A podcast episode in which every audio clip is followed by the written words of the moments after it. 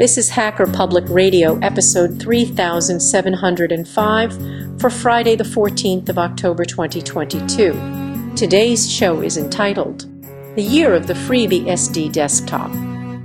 It is hosted by BinRC and is about 69 minutes long. It carries an explicit flag.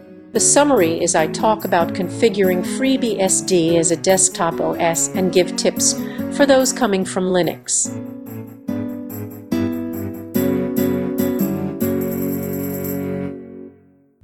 On this episode of Hacker Public Radio, I'm going to be talking about uh, the year of the FreeBSD desktop.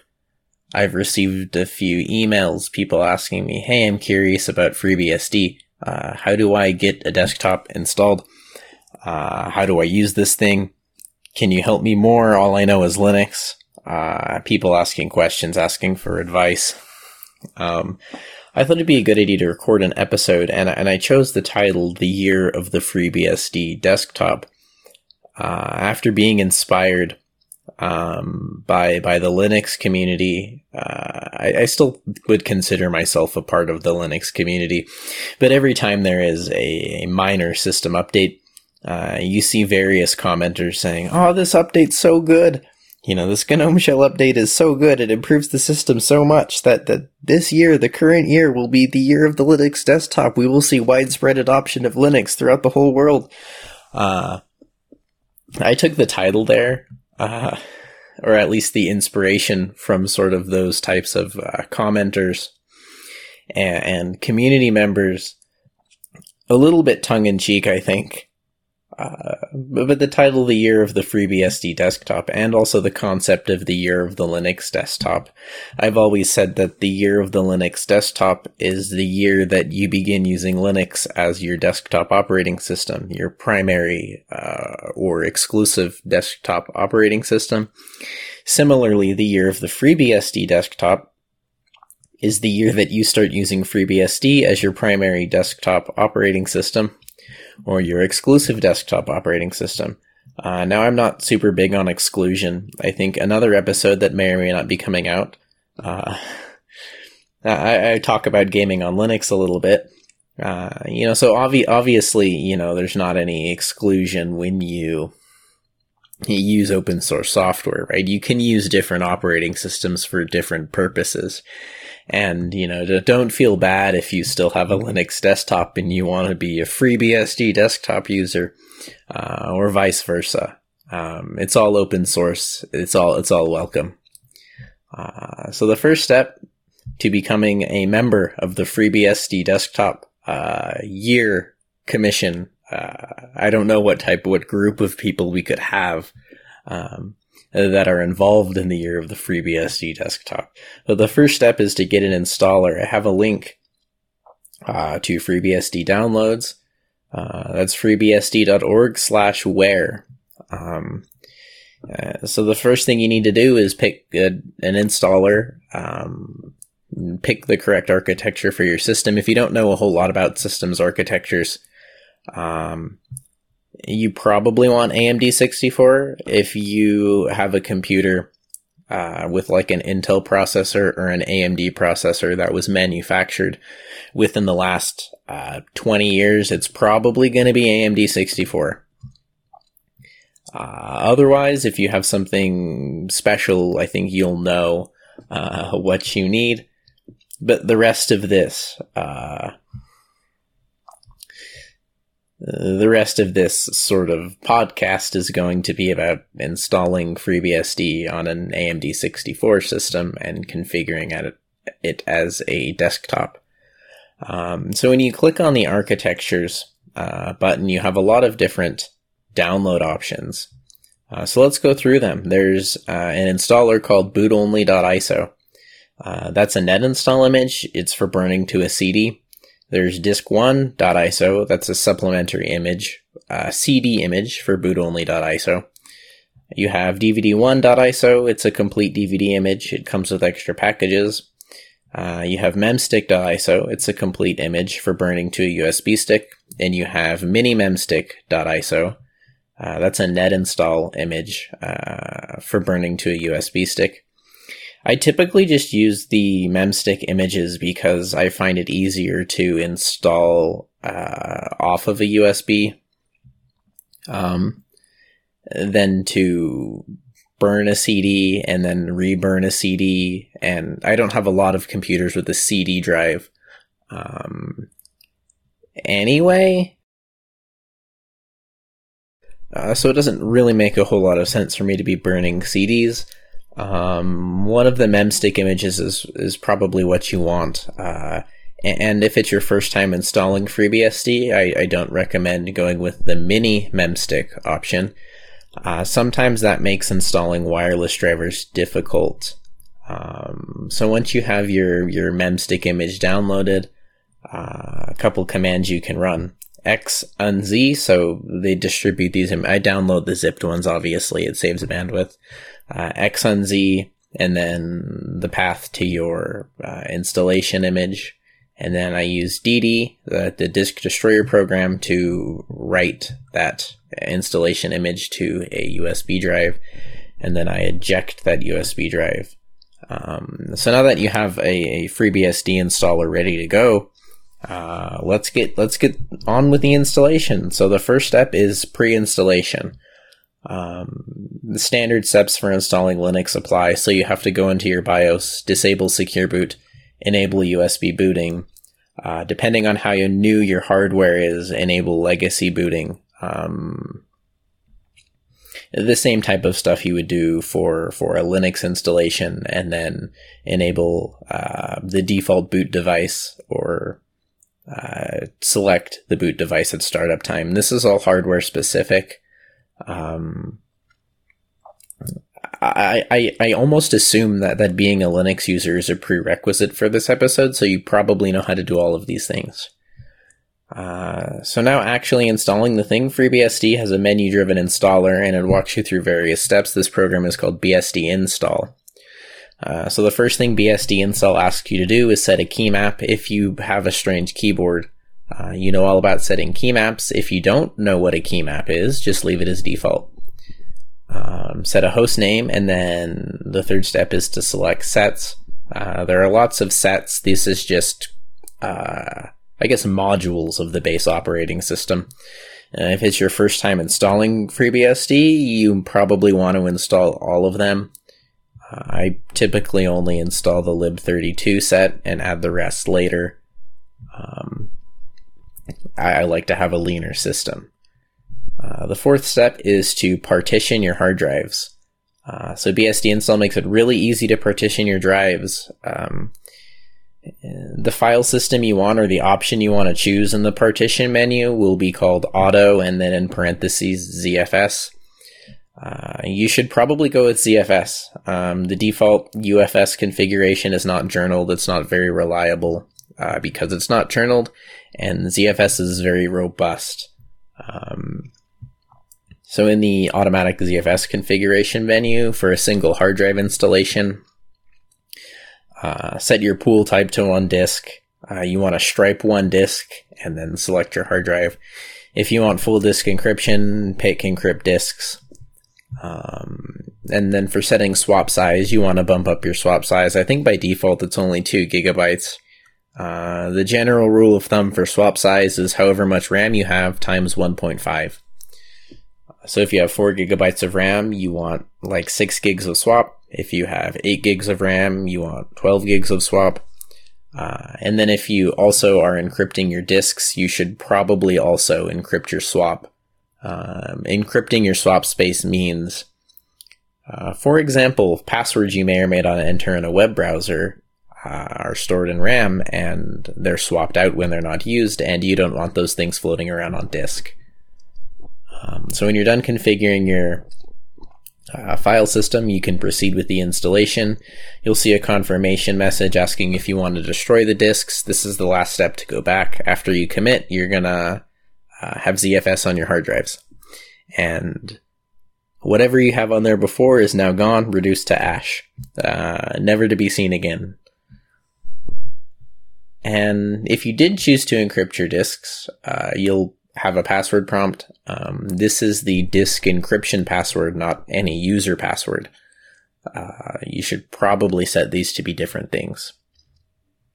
Uh, the fifth step, wait for sets to install. Cool little progress menu shows. Uh, the sixth step is setting a password for the root user. The seventh step is network configuration. So if your wireless card is already supported, all of the hard parts are done for you. Uh, if your wireless card is not supported, you might have to plug in an Ethernet cable and either download those uh, drivers or you'll have to compile the drivers. For example, I think Broadcom. A lot of the Broadcom cards, you have to compile the drivers into the kernel. Um, hopefully, though, your Wi Fi card is just supported. Uh, so select your card at the network config. EM, EM0, EM1, those are Ethernet interfaces. Uh, Wi-Fi cards are named after their drivers. So, for example, um, so I have a my my Wi-Fi card is named WLAN zero.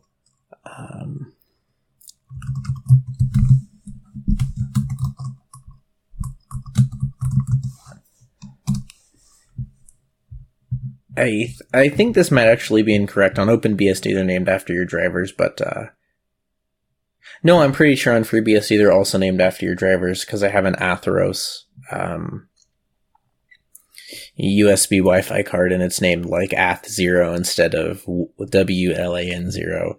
Uh, if you choose Wi-Fi, the installer is going to scan for networks and give you a menu to select one. If the network's encrypted, you're given a password prompt.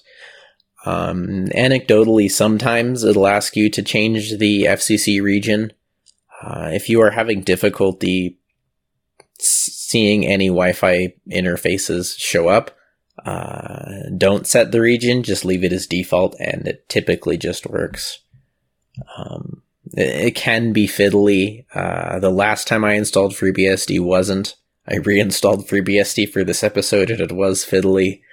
Um, uh, but if you can't get it, um, try different FCC regions. For example, no region versus US region. Uh, the eighth step is time and date setup. That's really simple. You just set the time and date. Uh, then you set up services. So you're pre- presented with a menu that allows you to enable or disable uh, services on system startup. For most people, you probably want all of them except local unbound. Um, local unbound is like a local caching uh, DNS resolver. If you have never used one of those things before, it can cause DNS to behave in a way you've never experienced, and uh, you might become frustrated. So typically, I don't enable that one, at least for a desktop that's just going to be uh, uh, like a DHCP client.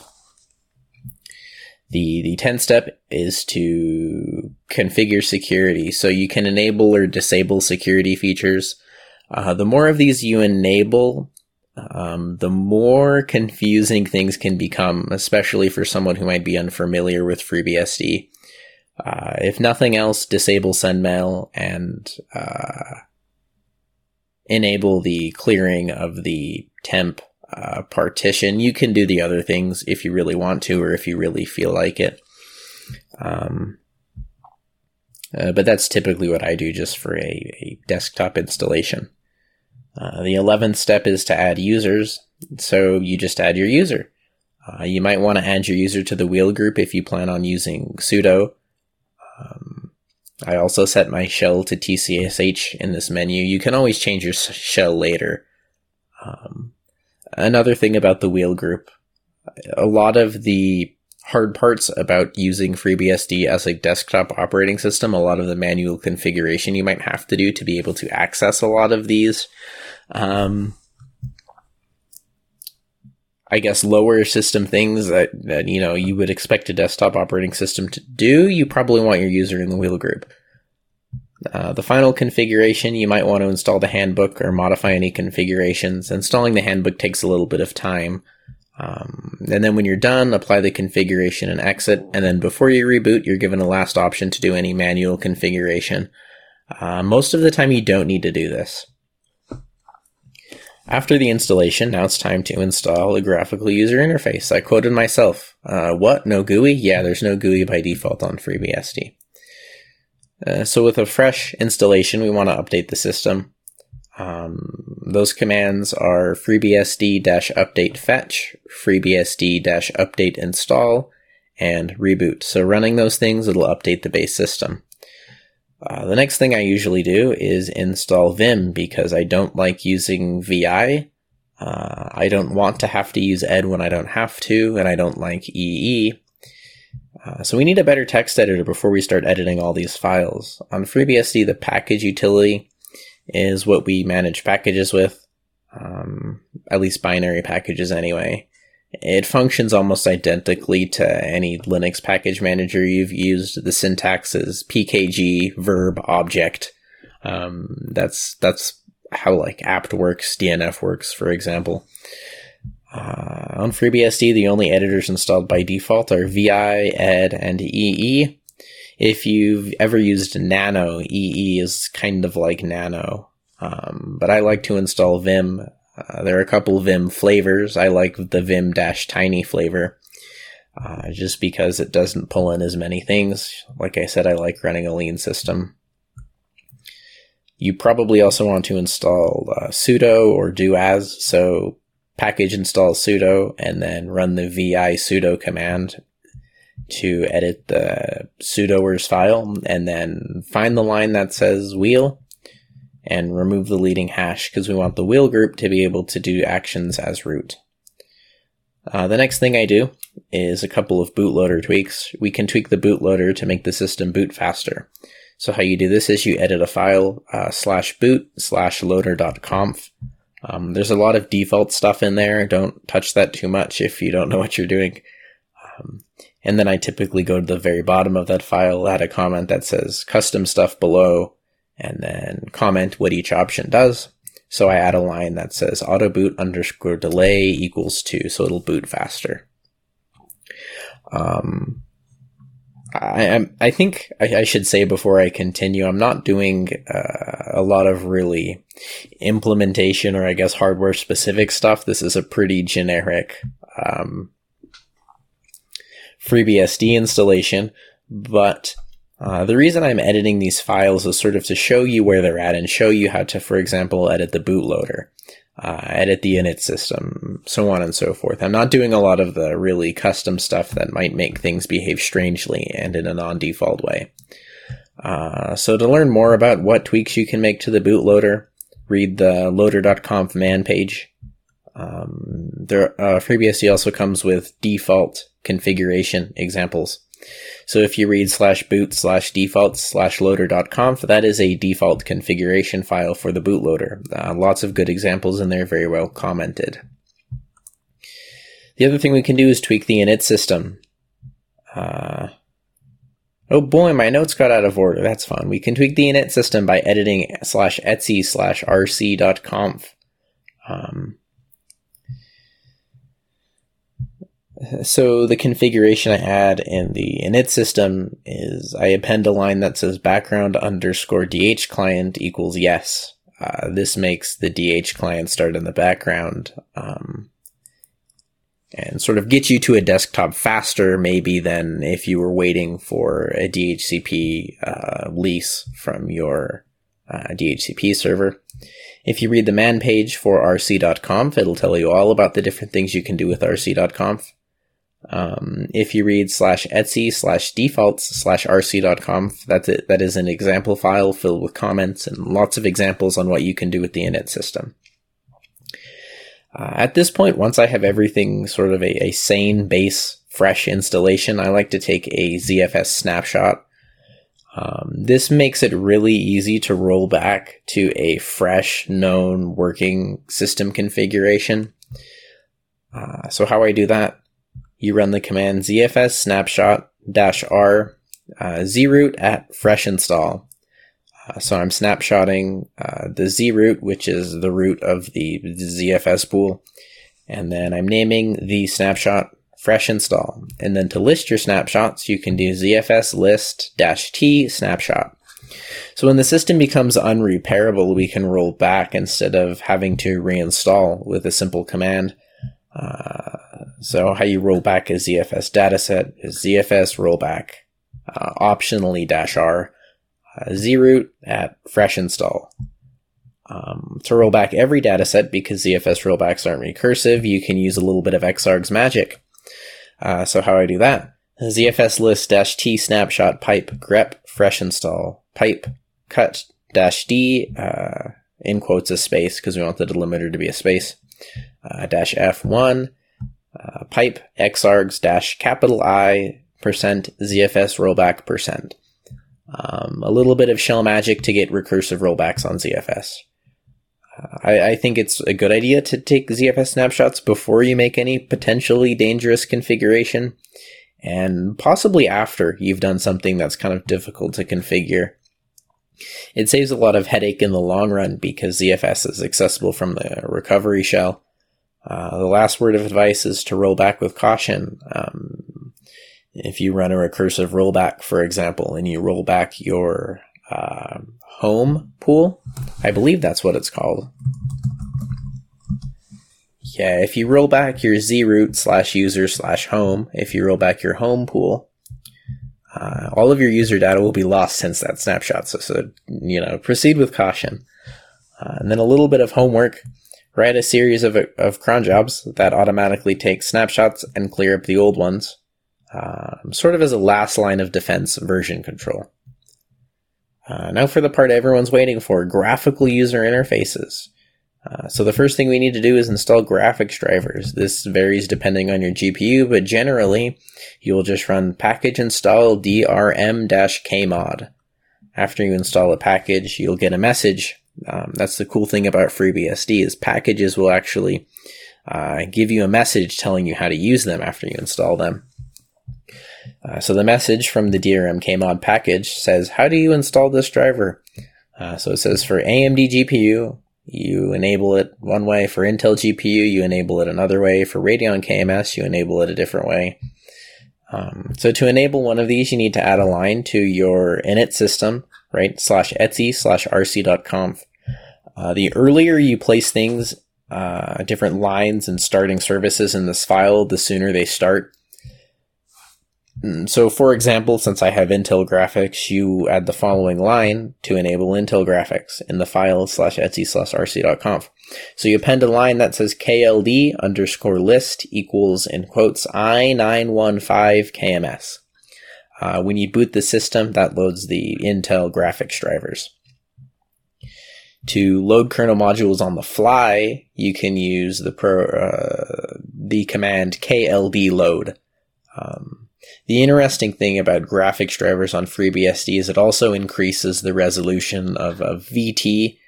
Uh, VT is like the virtual terminal. It's kind of like a frame buffer console, but not quite.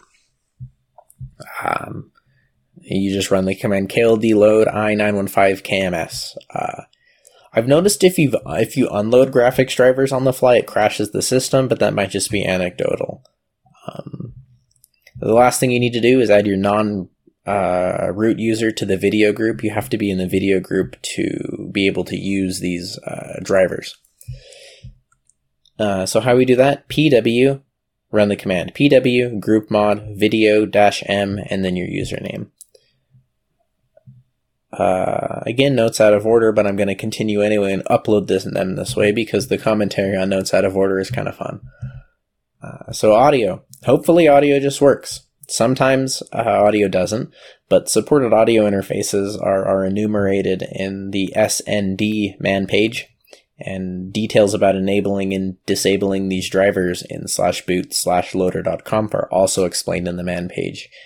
Uh, how you manage volume on FreeBSD, you use the mixer command. So to set the mic volume to 50% and the speaker volume to 90%, uh, 95%, you run mixer mic uh, 50 colon 50 that'll set the mic's left and right audio channels to 50% uh, mixer vol 95 colon 95 that sets the output volume to uh, left and right output volumes for the the speakers to 95% um, you can also use plus or minus i believe um, so for example mixer mic plus 5 will increase 5%. I, I think it works that way. Uh, the mixer TUI command can also be used. Uh, this one's not installed by default. You'll have to install mixer TUI. Uh, this program functions almost identically to ALSA Mixer on Linux.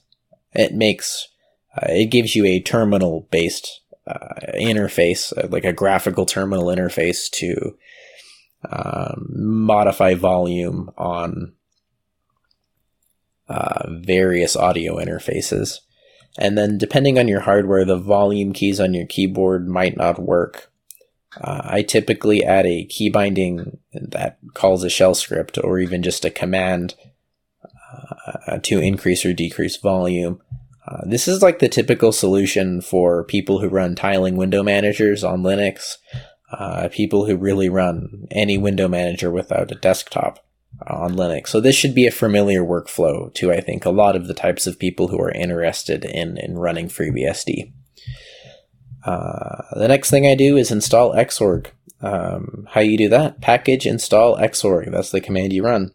The TWM window manager is included uh, with Xorg by default.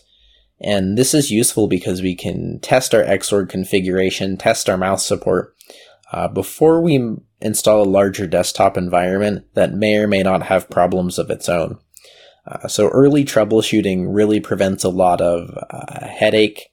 Uh, you know, test early, test often. How you test your Xorg after installs start X. Uh, if it works, you should see TWM start up. Um, hopefully, again, hopefully Xorg configurations just work out of the box. Uh, if they don't work, troubleshooting Xorg and getting a functional Xorg uh, or X11 configuration, uh, that is really operating system agnostic. That's almost identical on every uh, Unix like operating system, except for the fact where the configuration files are, are stored.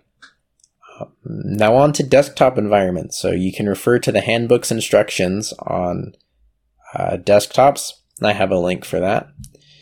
Um, I've tested three of these on FreeBSD. So KDE uh, works, XFCE works pretty reliably. Uh, GNOME is sometimes reliable. Um, if you're running a big desktop environment, you might have to modify the uh, PolKit rules, P O L K I T, uh, policy kit rules, um, to do things like reboot the system from the GUI. A lot of these larger desktops rely on free freedesktop.org uh, components. I don't really like those types of things. Uh, you know, like I said, lean system. That's what I like. Uh, so I don't like having dbus running. Uh, I use the suckless tools, but for the sake of completeness, uh, I will install each of these desktop environments for the masses. Um, I installed each of these desktops independently and sequentially on the same system using ZFS snapshots to roll back to a barebone system without any desktop environment installed. Uh, this is another good use for um, uh, ZFS snapshots is, for example, you want to test something that might break the system uh, or might create a lot of garbage files that you don't necessarily want on the system. Uh, it's really useful to be able to snapshot things and roll back. So how you install GNOME, you run the following commands. Package, install GNOME. After that's done, you have to add procfs to your etcfs tab. I did this with a printf. Um, but if you want to edit that file in Vim, your fs tab in Vim, that just looks like proc tab, proc tab, proc fs tab, rw, tab 0, tab 0, new line. Uh, that'll enable the proc file system. Uh, and then to mount that on the fly, you would do mount dash A. Um, to enable these things, all of the services required to get GNOME started. Uh, sysrc dbus underscore enable equals in quotes capital Y E S, so yes in capital letters. sysrc gdm underscore enable equals in quotes uh, yes in all caps. sysrc gnome underscore enable equals in quotes yes in all caps and then reboot the system. When your system comes back up, you should see the GDM display manager. You should be able to log into GNOME. Uh, I was actually surprised about how well GNOME uh, was functioning on on FreeBSD 13. Point, uh, am I on two or one? I can't remember which version I'm running. FreeBSD 13.1. In the past, I've had a lot of troubles with GNOME, but it seems to work fairly reliably now. Um, at least GNOME on FreeBSD used to be difficult for me in the past. Uh, I then rolled back and installed KDE. So how you install KDE on FreeBSD? Package install KDE5 SDDM. Uh, again, you will add the procfs to your etcfs tab, um, same way as above. Uh, then you will enable a couple services. sysrc dbus underscore enable equals yes. sysrc sddm underscore enable equals yes. And then reboot and you should get sddm. Uh, so the interesting thing about the uh, sysrc command is it actually just modifies the file slash etsy slash rc.conf. It modifies your init system. Uh, these sysrc commands are identical to just opening up your etsy rc.conf with a text editor. And for example, uh, adding a line that says dbus underscore enable equals yes. As far as I know, these commands um, mostly function uh, uh like just insert a line here, modify a line, a line here. Um, that's how you install KDE, and then I have a screenshot of KDE running. I don't, I'm not sure if I said it, but I also have a screenshot of GNOME on FreeBSD above. Um, I then roll back and I install XFCE.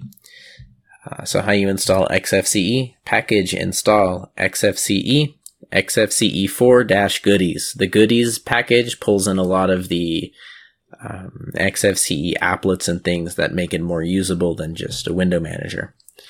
Uh, XFCE doesn't provide its own login manager, unlike GNOME or KDE. Uh, so we're going to install LightDM because it's fairly small, fairly fast. The graphical toolkit matches XFCE. It looks good together. So how you install LightDM? Uh, package install lightdm-gtk-greeter, and then you enable LightDM with a sysrc command. Sysrc lightdm underscore enable equals yes. Uh, another way you could accomplish this would be like uh, echo light dm underscore enable equals yes, and then two angle brackets, right? Uh, the append uh, output redirect, uh, and then append it to your etcrc.conf. Uh, reboot the system, you should see LightDM be able to log into XFCE. Um, and then I roll back and I finally install what I wanted, uh, which is Suckless. Uh, so the suckless tools, um, they're tools that suck less. I have a link for suckless.org.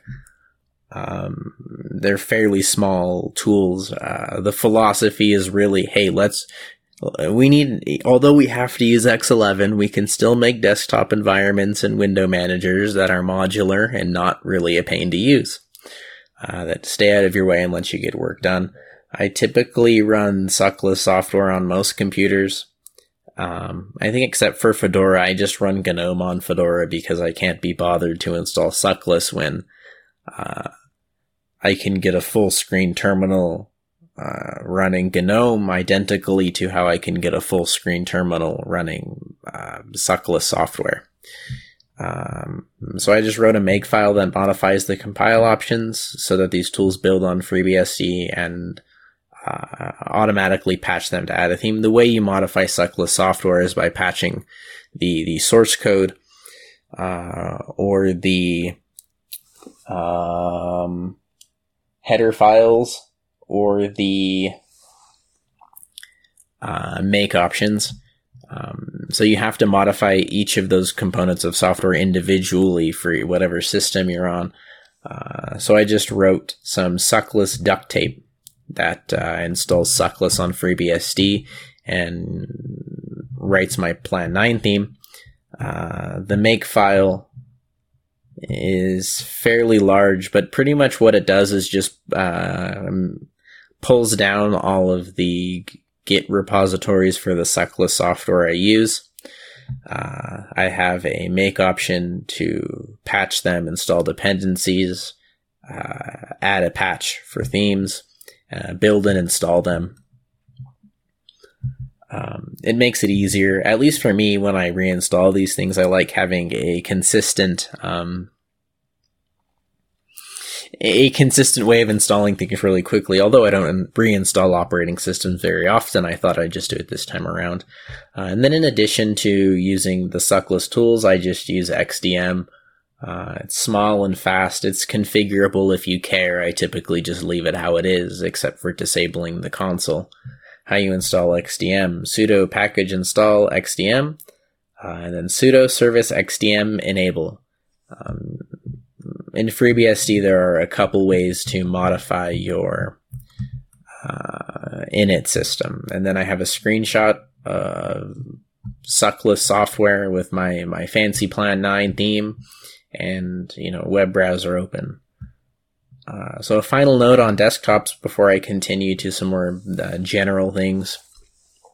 Sometimes the desktops behave unexpectedly, like users can't manage power settings uh, or reboot the system. If the user you're logging into a desktop environment is with uh, logging into a desktop environment with is in the wheel group, uh, most of these issues are resolved. For the non-wheel group users, you have to write uh, po- policy kit rules, polkit rules.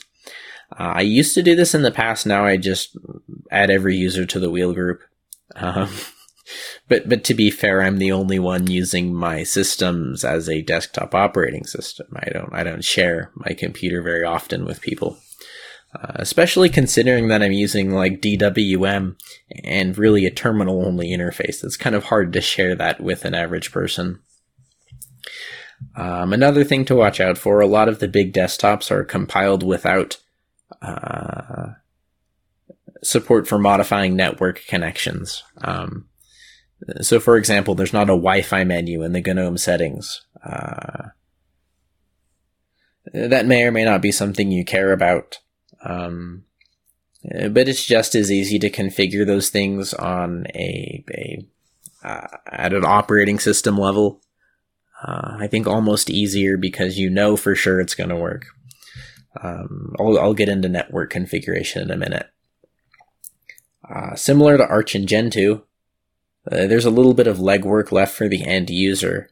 Um, I know a lot of people might not like this little bit of legwork uh, you know, modifying configuration options, uh, tweaking things to get things to work how you like them to work. Uh, but I always say, you know, this is a good thing. You never know what you might learn if you don't give yourself the opportunity. Uh, so there's a lot of weird operating system or even like desktop specific things that I've learned just because I've put them on FreeBSD. You know, I've never modified a polkit rule in my life until I started using FreeBSD you might not even know that polkit rules exist if you don't use FreeBSD, right? I, I think exposing yourself to uh, strange and unfamiliar systems, uh, it really it builds a lot of skills uh, that you might not ever have have been aware of before. Uh, so you have to give yourself an opportunity, and you have to stay diligent. Uh, but most of the time, everything just works. Um, at least in my anecdotal experience. Uh, so another thing I do, I make uh, shell tweaks. So I like colors in my system shell. Um, I don't use colors on OpenBSD though; it's kind of a strange thing. I also like aliases. So because the default shell in FreeBSD is CSH, we can modify the configuration file to automatically do the fancy for us. Uh, so in my CSHRC, I leave the default stuff and then in the prompt section, I have a couple sample prompts. Um, I just set my prompt to be bold. Um, and then leave it at that. Uh, I think I have a colorful one in there too. One of those might be red instead of bold. Uh, you know, comment or uncomment if you want to copy my configuration. Um, and then in the bind key section, I add the control R uh, key binding to do reverse history search, kind of like how you would use the control R key binding on bash to search through history. I then add some aliases, so ls uh, alias la to ls a capital F, alias lf to ls capital F capital A, alias LL to LS A capital. Uh, I lost that. So my LL alias is for uh, the following command ls L capital A capital F. I alias regular ls to ls dash capital G capital F. So the capital G gives you colors, the capital F gives you like a slash, for example, if it's a directory. Uh, I think a star, for example, if it's executable. Um, um, yeah, so it gives you a star if it's an executable. Uh, some interesting things. And then I alias LC to ls-g, cap- capital G, capital F. Um, the reason I alias LC is because on plan 9, LC is equivalent to uh, ls dash dash column or something like that. I think it's um, yeah, so LC is the is the command on Plan 9 to give you a multi-column LS output, and the muscle memory, it's a lot easier just to leave the muscle memory and adjust the aliases. Uh, so some other packages you can install. The things that I like to install, um, Firefox GIMP, uh, feh, MPV, FFmpeg, ImageMagick, uh, Mutt, and Newsboat. If you've installed a large desktop environment, uh, most of the applications are automatically pulled in. If they're not pulled in, you can use Xargs to pull in uh, hundreds, if not thousands, of gigabytes, possibly up to petabytes of programs. Um, so how you do that? sudo package search, uh, whatever your desktop environment is. You pipe it through cut. Uh, you're gonna delimit it with a space. Take the first field, and then pipe it through xargs sudo package install dash y uh, FreeBSD package is kind of interesting. You can, I don't think it works with regular expressions, but if you do a package list or a package search followed by a cut and then pipe it through Xargs, it'll just run instead of running each of those package commands uh, uh, concurrently. It'll just uh, put them all together and run one big package command. It's, it's really cool. Uh, if you want to go GNU, you can do sudo package install core utils, Emacs, bash, GCC, gmake, whatever other GNU utilities you want. They're there, they're available. Uh, I don't use them, but if you like bash maybe more than CSH, um, why not, right? That's, that's what open source is all about, making your system do what you want it to do. Uh, using the computer how you want to use it. So if you want GNU on top of FreeBSD, why not? Uh, I think the only caveat I'll say here is don't change a lot of the root user's default stuff to GNU stuff. Uh, things start to break when you change the root user's shell. Um, but that is also the same on like Linux. For example, you don't want to change your root user shell to one of those wacky, uh, wacky shells people use just so they can look cool on forums like Fish or ZSH. You don't want to do that. Uh, and now, now that you have a desktop configured, it's another good time to take a ZFS snapshot. So you always have a, working desktop configuration to go back to. For example, if you break it in the future, you can always do a ZFS rollback, get back to your working desktop configuration, and then proceed from there. Uh, the last section I have, uh, actually, this is not the last section. Uh, is a quick start section. So this is a lot of, uh, this is sort of where I take the assumptions of people knowing how to use Linux and uh, build on top of them. Uh, so instead of systemd, FreeBSD uses RC scripts for starting and stopping services. Everything is pretty much just shell scripts. Uh, to modify the processes that start at boot, you can edit slash etc slash rc.conf I like being able to edit my init system with a text editor. It's something that I really, really miss when I have to use uh, a Linux system. Um, if you are familiar with like a systemctl command on Linux, you can start and stop services uh, this way uh, using a different command, the service command. So service SH, SSHD enable, service SSHD start, service SSHD restart, um, stop, disable, one start status. A lot of the similar systemctl like commands you you might be familiar with on Linux. Um, you will just use the service command on FreeBSD. I believe the service command on Linux uh, also works the same. The only thing here is that um, each service has its own init file, so sometimes a service might take different arguments than ones you might expect. uh, so for example, if you modify your SSHD service to sort of uh, maybe use a different SSH- SSHD config, you could do like service SSHD uh, start dash alt config. Uh, because it's all shell scripts, it's fairly easy to do. Um, and the other thing I should say, the syntax is backwards. So it's service, uh, the service you want to start or stop, uh, or the service that you're supplying an argument to, and then an action. With systemd, it's systemctl uh, verb object. On FreeBSD, it's service object verb. Uh, this syntax messes me up sometimes, but it's not it's not a huge deal. You realize as soon as you do it that you've done it. That you you just have to flip a couple words around. It's not super difficult. Um, networking. So network interfaces are configured classically using the ifconfig command. If you want a network interface to persist across reboots, you add this information to slash etc slash rc.conf. Um, a lot of things are managed in the init system, including, for example, you want to start a loopback device or a bridge device, you'll just add that interface to your init uh, configuration, and then when you boot the system, uh, that bridge device is automatically started. Uh, that extra loopback device is automatically started. Uh, Wi-Fi is managed with a program called WPA underscore supplicant. Uh, read the man page for more information. Um, if I actually go to my file,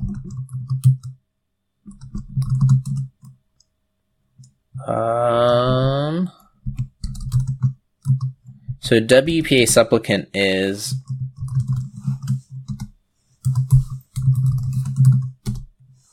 uh, fairly easy to use. So you just edit the file etc slash WPA supplicant.conf uh, and then you just add a network and you can set priorities, add uh, keys, so on and so forth. It's a plain text way of configuring your um, uh, Wi Fi networks. And the only thing that ever trips me up with WPA supplicant is that when you assign a network a priority, uh, higher values have a higher priority as opposed to lower values having a priority. Um, sort of intuitively, I think, oh, priority zero, that's going to be like nice levels where a lower number has more uh, priority. Uh, no, it's the opposite. As for firewall, I have a link to the FreeBSD handbook. Use the PF firewall. The PF firewall is very easy to use. Um, again, plain text configuration. Um, a very simple uh, PF configuration can be like one line or two lines. Um, let me find a, a sample PF configuration. I'll, I will just read it to show you how short it is compared to something like uh, iptables configuration.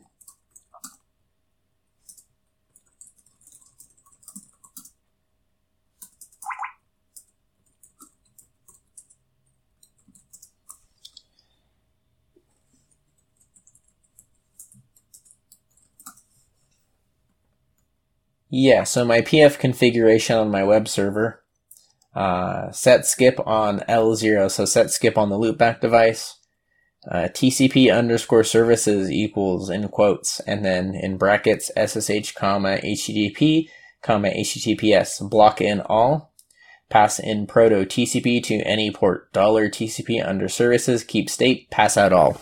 That is all the firewall configuration you need to block all ports except for SSH, HTTP, and HTTPS. So that's 22, 80, and 443.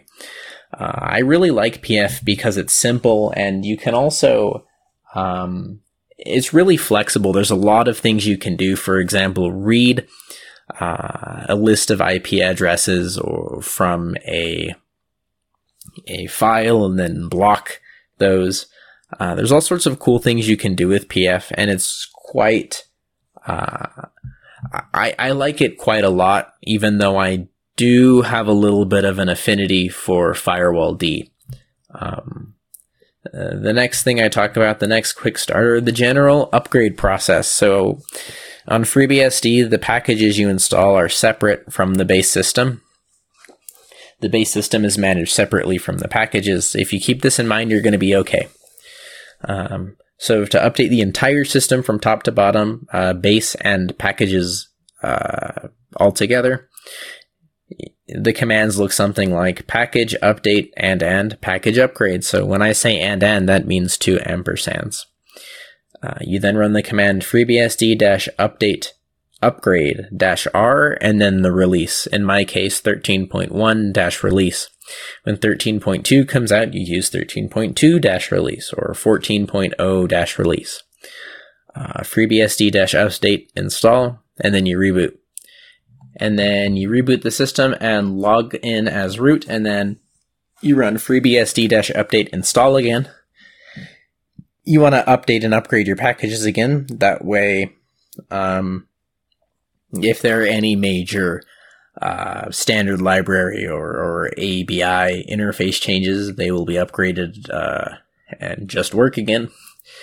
And then you run freebsd update install one more time. This will remove all of the unnecessary ABI API stuff uh, from the package update. And then when you reboot, uh, your whole system will be new. All of the packages will be updated. Uh, if there's any um, library changes, for example, uh, and everything should just work. This is a little bit more uh, comprehensive than, for example, doing a major version upgrade on something like Fedora. Uh, but that's largely because on Fedora, the base system and the ancillary user installed packages are both managed through the same package management system. Whereas on FreeBSD, the base system is distinct uh, from the user installed packages. This is for stability uh, purposes. Um, as for shells, FreeBSD uses TCSH as the default shell. It includes SH for Bourne-like compatibility. So when you do shell scripting, I always say just do POSIX shell because every single Unix-like operating system has a POSIX compatible shell, or even a system with Bash. If you run Bash dash dash POSIX, I believe. I'm gonna check that. Yep, if you run bash dash dash POSIX, it will run in POSIX compatibility mode. Uh, you can install bash if you want on FreeBSD. I typically just use the default shell wherever I'm at. Um, but you know, write write POSIX compatible shell scripts, and then your shell scripts will work on Linux. It'll work on FreeBSD. It'll work on uh, something strange like Illumos. Not Plan Nine though. Not Plan Nine. Uh, package management. That's the next uh, quick start section. On FreeBSD, there are two main ways of managing software. There are binary packages and ports. Uh, don't mix binary packages and ports. If you don't know what you're doing, it can cause problems. Um, uh, so, a brief explanation of ports. Ports are like Gentoo. Uh, you download a ports tree. It's a series of recipes to make the software. Uh, and you end up spending a lot of time watching compiler output, um, possibly manually troubleshooting uh, dependencies, resolving dependencies. Uh, but there are a few programs that help with this. So Synth is a program that builds ports. Uh, Portmaster is a program that builds ports. And Poudriere, Poudrier, I never know how to say it, uh, that's useful for creating like a local binary uh, package repository. Um, and that's what Poudriere is for. It builds all of the ports and then you can serve them as a, a binary package repository. It's very useful. Uh, and then to be more verbose about using the binary package management system, uh, so for example, package install foobar, package search foobar, package remove foobar, package install foobar again, uh, package auto remove, package update, package upgrade. Really similar stuff uh, to like a DNF or an apt. Uh, the file system, I guess I should probably have titled this hierarchy, but the hierarchy of FreeBSD is different than a Linux system. Read the man page on higher, that's man, H I E R. Uh, it tells you why things are the way that they are. So the biggest difference on FreeBSD is that it's logically organized. Uh, on Linux, everything you install ends up in slash bin, which is actually just a symlink to slash user slash bin. Uh, and slash sbin is just a symlink to slash user slash sbin. On FreeBSD, the file system is a lot more organized. Uh, there's a stronger concept between base operating system and random stuff the user installed from the package management tools. Uh, this is useful because if a package breaks, for example, the system still boots. Um, so on FreeBSD slash bin requires uh, contains everything required to boot the system. Slash bin contains everything required for fundamental administration. Uh, slash user slash bin contains all of the other non-essential binaries that are part of the base system. And then everything in user local is what is installed by the package management system. Uh, so user local bin, that would be, for example, where Vim is installed, uh, perhaps where Audacity or Firefox is installed, right? Um, another thing, user installed programs are configured in slash user slash local slash etc. Uh, this is a little bit confusing at first, but you get the hang of it when you start to think. User local is where all of the other stuff is. Everything in uh, the root directory is default system. Everything in user local is what I've installed. Uh, so, for example, a document root uh, for like Apache on FreeBSD, it's not var www htdocs. It would be user local var www htdocs. Um, it gets long. Uh, sometimes your prompt gets long, but you get the hang of it after a while, and it starts to make a lot of sense and uh, really becomes enjoyable to use the system that way.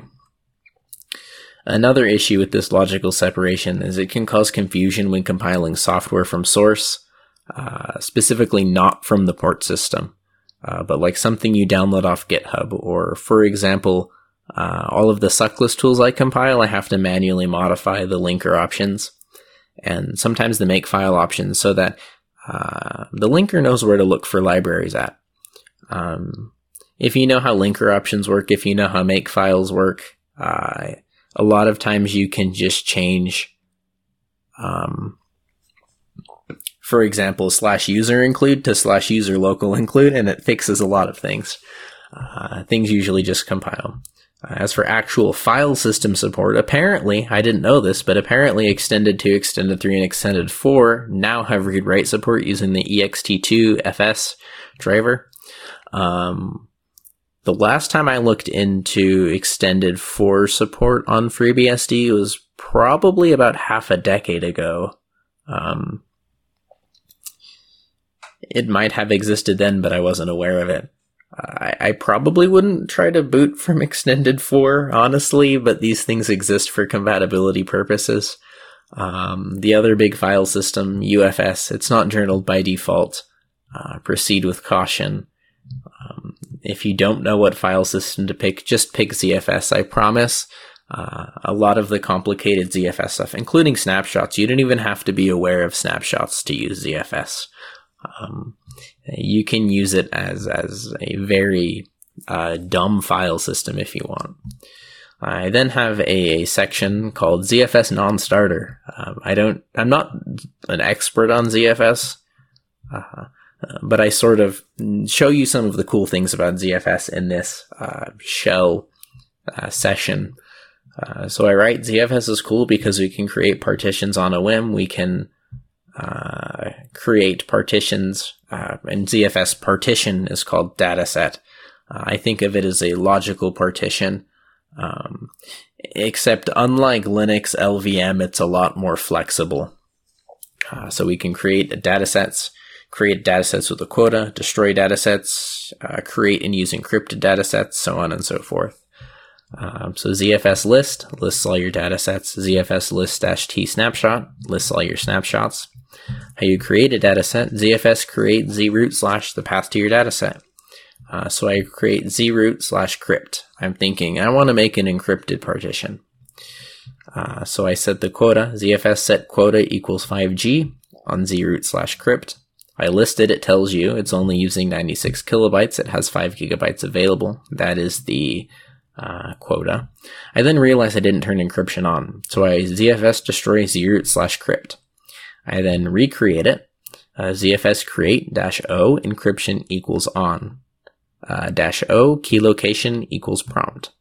dash o key format equals passphrase zroot slash crypt. It prompts me for a password. I enter it. I then ZFS list zroot slash crypt. It tells me, hey, this thing exists now. I make a file called super secret and slash zroot slash crypt. Uh, list that file. I get encryption information. I unmount, unload the key, reload the key, um, so on and so forth. Uh, additionally, you can modify mount options with ZFS. I didn't do this in that example, uh, but I probably wouldn't mount my crypt partition at zroot slash crypt. I'd probably mount it as a subdirectory of my home partition. Uh, ZFS is really flexible, and a lot of the things you can do uh, don't require like modifying your fstab. It's all done through ZFS. It's really, it's a really cool file system, and I, I, I need to use it more. You know, I know quite a bit about uh, um, LVM, Linux Logical Volume Management. Uh, but that sort of has its own own drawbacks compared to ZFS. I really like ZFS. Um, you know, ZFS even does RAID. I only run. I've only ever ran it on one disk at a time, but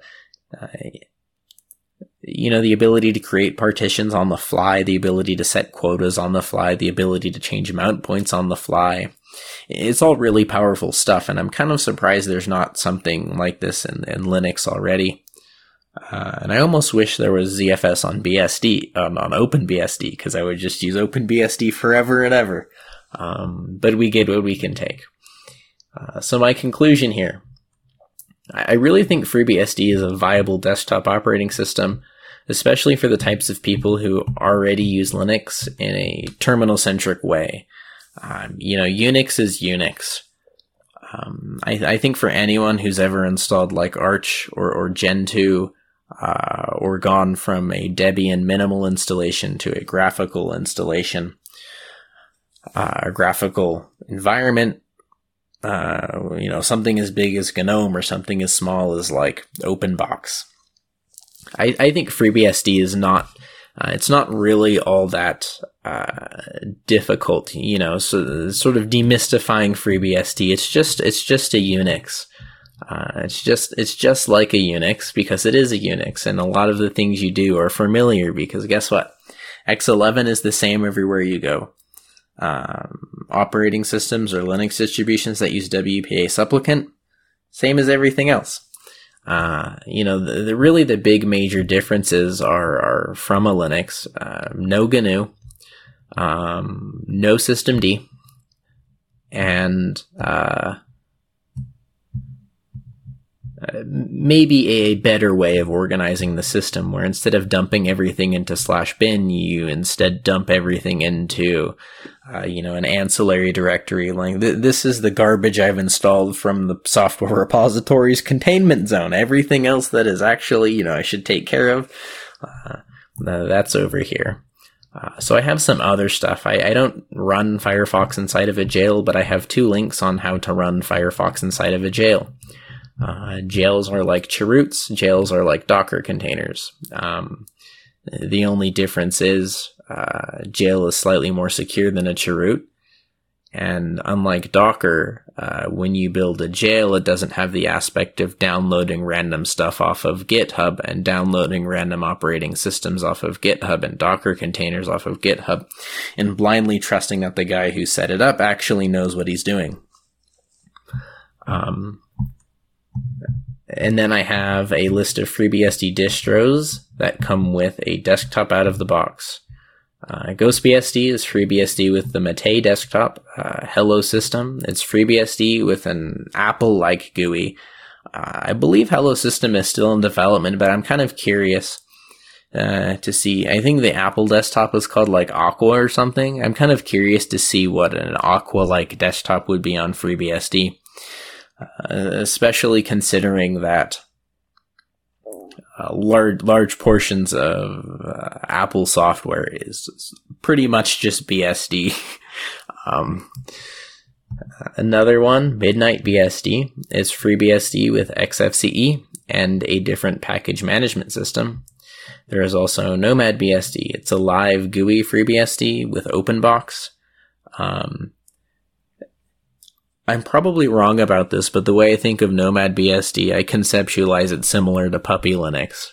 Uh, uh, but you know, you can obviously install it on a hard drive and use it as if it was anything other than Puppy Linux, right?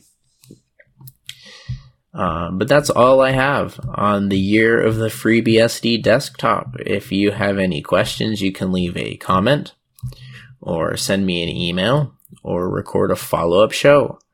Um, if you have any complaints, you can do the same. Uh, if you have any grievances to air, you can also do the same. Um,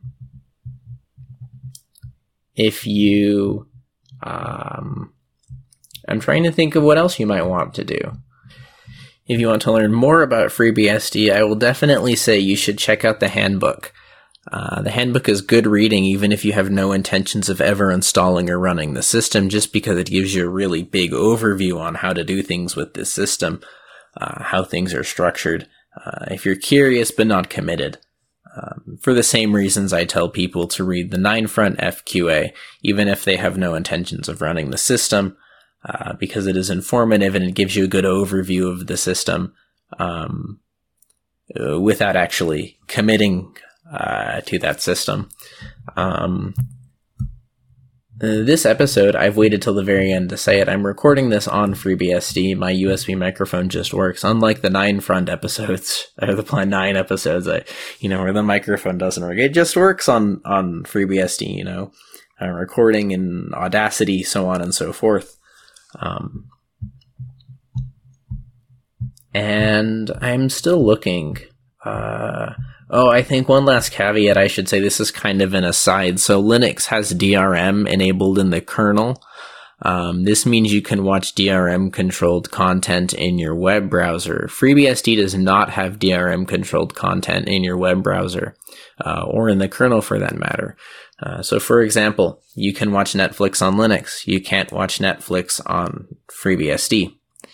Uh, even though the Netflix servers run on FreeBSD, uh, but you know the whole the whole debate on DRM and the kernel. My my legitimate response is, why would you ever want to watch Netflix? Right? There's so many things we can do besides just watching. We have so much doing to do in life. Why not do it?